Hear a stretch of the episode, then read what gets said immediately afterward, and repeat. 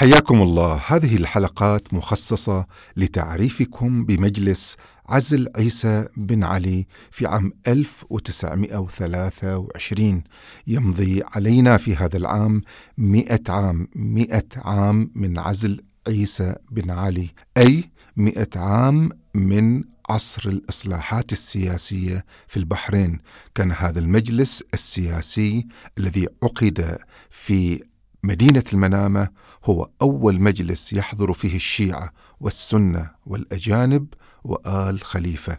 كانت لحظة مهمة ما سبق أن حدثت في تاريخ البحرين لكننا مع الأسف لا نعرف عنها شيئا ولا عما قيل فيها إذ إن مناهجنا التعليمية لا تخبرنا بأي شيء عن هذا المجلس وتاريخنا الرسمي يسكت عن وقائع ما جرى في هذا المجلس بل إنه أحيانا يزيف ما جرى في هذا المجلس على الرغم من كل ذلك هناك كل الوثائق وكل التفاصيل في الأرشيف البريطاني وقام مركز اوال للدراسات والتوثيق بتوثيق كل ذلك وترجمة كل هذه الوثائق الغائبة عن ذاكرتنا. كان هذا المجلس أول مجلس تحدد فيه واجبات الحاكم والمحكومين ومسؤولياتهم وخطة عمل الدولة للسنوات القادمة. عنه انبثق النظام السياسي والدولة الحديثة في البحرين. كان هذا المجلس الأول الذي يجلس فيه من يملك القوة المادية أي قوة الدولة والسلطة مع من يملك قوة الشعب. وهنا أقصد آل خليفة والقبائل الموالية لهم والبحارنة الذين سماهم المقيم السياسي السكان الأصليين. عندما خاطبهم في هذا المجلس كانت أول مرة يشاركون في مجلس يملكون فيه قوة الشعب التي تمثلت في المظاهرات التي قاموا بها وفي العرائض التي كتبوها فهنا تكمن قوة الشعب. يمثل انعقاد هذا المجلس وفرض هذه المطالبات لحظة تاريخية فارقة بين نظام المشيخة ونظام الدولة الحديثة.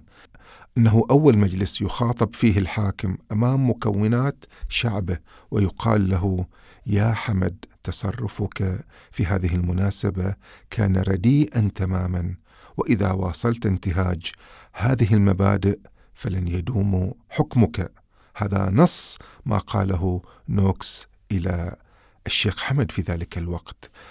كما كان أول مجلس أيضا يتوجه فيه بالخطاب إلى الشيعة ويقال لهم أيها السكان الأصليون إن مظالمكم معترف بها ولكنكم تعيشون في وسط سني وستظل هذه الدولة البحرين سنية وهذا كذلك أول مجلس يخاطب فيه السنة والقبائل والدواسر على وجه التحديد ويقال لهم بعد أن هددوا بالرحيل من البحرين فلترحلوا ولكن أراضيكم وبيوتكم ستصادر.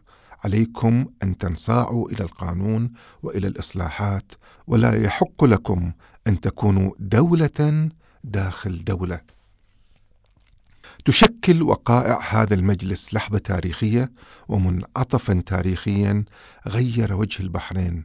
سأحاول في هذه الحلقات أن أشرح لكم تفاصيله وما قيل فيه وسبب انعقاده وأن أشرح لكم الأسباب والدوافع والأحداث التي قادت هؤلاء الفرقاء ليجلسوا جميعهم في مجلس واحد وعلى طاولة واحدة. هناك أحداث صغيرة ولكن تسبب تغيرات كبيرة. في شهر مايو عام 1923 أي قبل مئة عام من الآن في سوق المنامة تحديدا كان هناك فتى يخدم التاجر عبد الله القصيبي. سرق ساعة من منزله ثم هناك خادم آخر للقصيبي رأى الساعة معروضة للبيع في متجر أحد الفرس.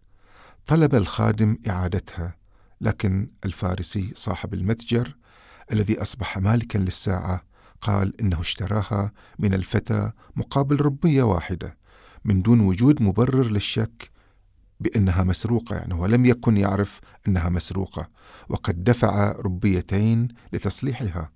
وافق الفارسي على إعادة الساعة ولكن بشرط التعويض. حين ذاك توجه عبد الله القصيبي بنفسه مع اثنين من النجديين أي ما يسمون في ذلك الوقت بالنجادة وهم آه، قبائل وتجار عرب جاءوا من نجد وسكنوا في البحرين. قال له القصيبي عليك أن ترجع الساعة ولن نعوضك بأي شيء. هنا رفض الفارسي ذلك احتدم الجدال وأجبر القصيبي صاحب المتجر على الذهاب معه إلى محمد شريف وهو مسؤول العجم أو رئيس الجالية الفارسية في البحرين في ذلك الوقت. يقال إن رجال القصيبي أمسكوا بالفارسي بقسوة حاول محمد شريف تهدئة الفارسي ودفع شخصيا الربيات الثلاث المطلوبة غادر القصيبي وتم تسوية المسألة ولكن بعد لحظات وصل فارسيان إلى مكتب محمد شريف وهما ينزفان بقوة جراء جروح بالخناجر. وقد ذكر إن اثنين من النجادة تسببا بذلك. هنا بعد أن سقط الدم تحولت المسألة من قصة صغيرة تدور حول ساعة قيمتها مئة فلس أو ربية إلى قضية سببت نزيف ودماء واشتعال إلى ما كان في النفوس من ضغائن هل نستطيع أن نقول أن هذه القصة التي حدثت في مدينة المنامة تفسر لنا سبب عزل عيسى بن علي؟ للوهلة الأولى تبدو أن الإجابة غير مصدقة ولكن ما حدث حقيقة أن هذه الواقعة كانت سببا مباشرا وطبعا سببا مباشرا ليس بمعنى أنها سبب وحيد ولكن هي القشة التي قصمت ظهر البعير. الحقيقة أن سبب عزل الحاكم يعود إلى عوامل وأحداث كثيرة على مدى خمسين عام فهو حكم البحرين من عام 1869 إلى عام 1923 والبريطانيون هم الذين جلبوه إلى البحرين من الزبارة بعد أن قتل أبوه ونصب حاكما وهو ابن عشرين سنة. وظل في الحكم إلى أن بلغ سن الخمسة وسبعين في ظل حماية البريطانيين. ولكن طوال هذه الفترة حدثت أحداث كثيرة وحدث سوء حكم وقد عرضنا ذلك في بودكاست الشيخ والسخرة وتحدثنا بالتفصيل عن حادثة الوكالة الألمانية في عام 1904 حقيقة هذه الحادثة هي حادثة تأسيسية وأيضا جرت في المنامة. وأيضا جرت بين مكونات هذا الشعب المختلفة العجم والأجانب والبحارنة والسنة إلى آخره. هذه الأحداث حين يغيب القانون تشتعل وتؤدي إلى اهتزاز الدولة فيقود ذلك إلى ولادة قوانين جديدة وإلى ولادة شكل نظام جديد وهذا ما حدث في عام 1923 استمر وضع حكم عيسى بن علي إلى أن وصل إلى الا حكم أي أنه لم يكن يحكم فعلا البلد. البلد كان قد تحول إلى مجموعة من الإقطاعيات وكل شيخ يحكم إلى حالة. فهذه من الأسباب الرئيسية التي قادت إلى حادثة العزل. ولكن حادثة سوق المنامة حقيقة هي كانت القشه التي قصمت ظهر البعير. عام 1923 شهد احتجاجات كثيرة وعرائض كثيرة رفعها البحارنة وحقيقة أن البحارنة ما كانوا هم طرفا في هذه الحادثة ولكن لأنهم كانوا يطالبون بالإصلاحات فأصبحوا طرفا فيها ولأن تغيير الحاكم كان في مصلحتهم وكانوا يطالبون هم بذلك أو يوحون في مطالباتهم بذلك إذ إنهم كانوا يريدون قانونا يريدون انصافا يريدون قضاء حديثا.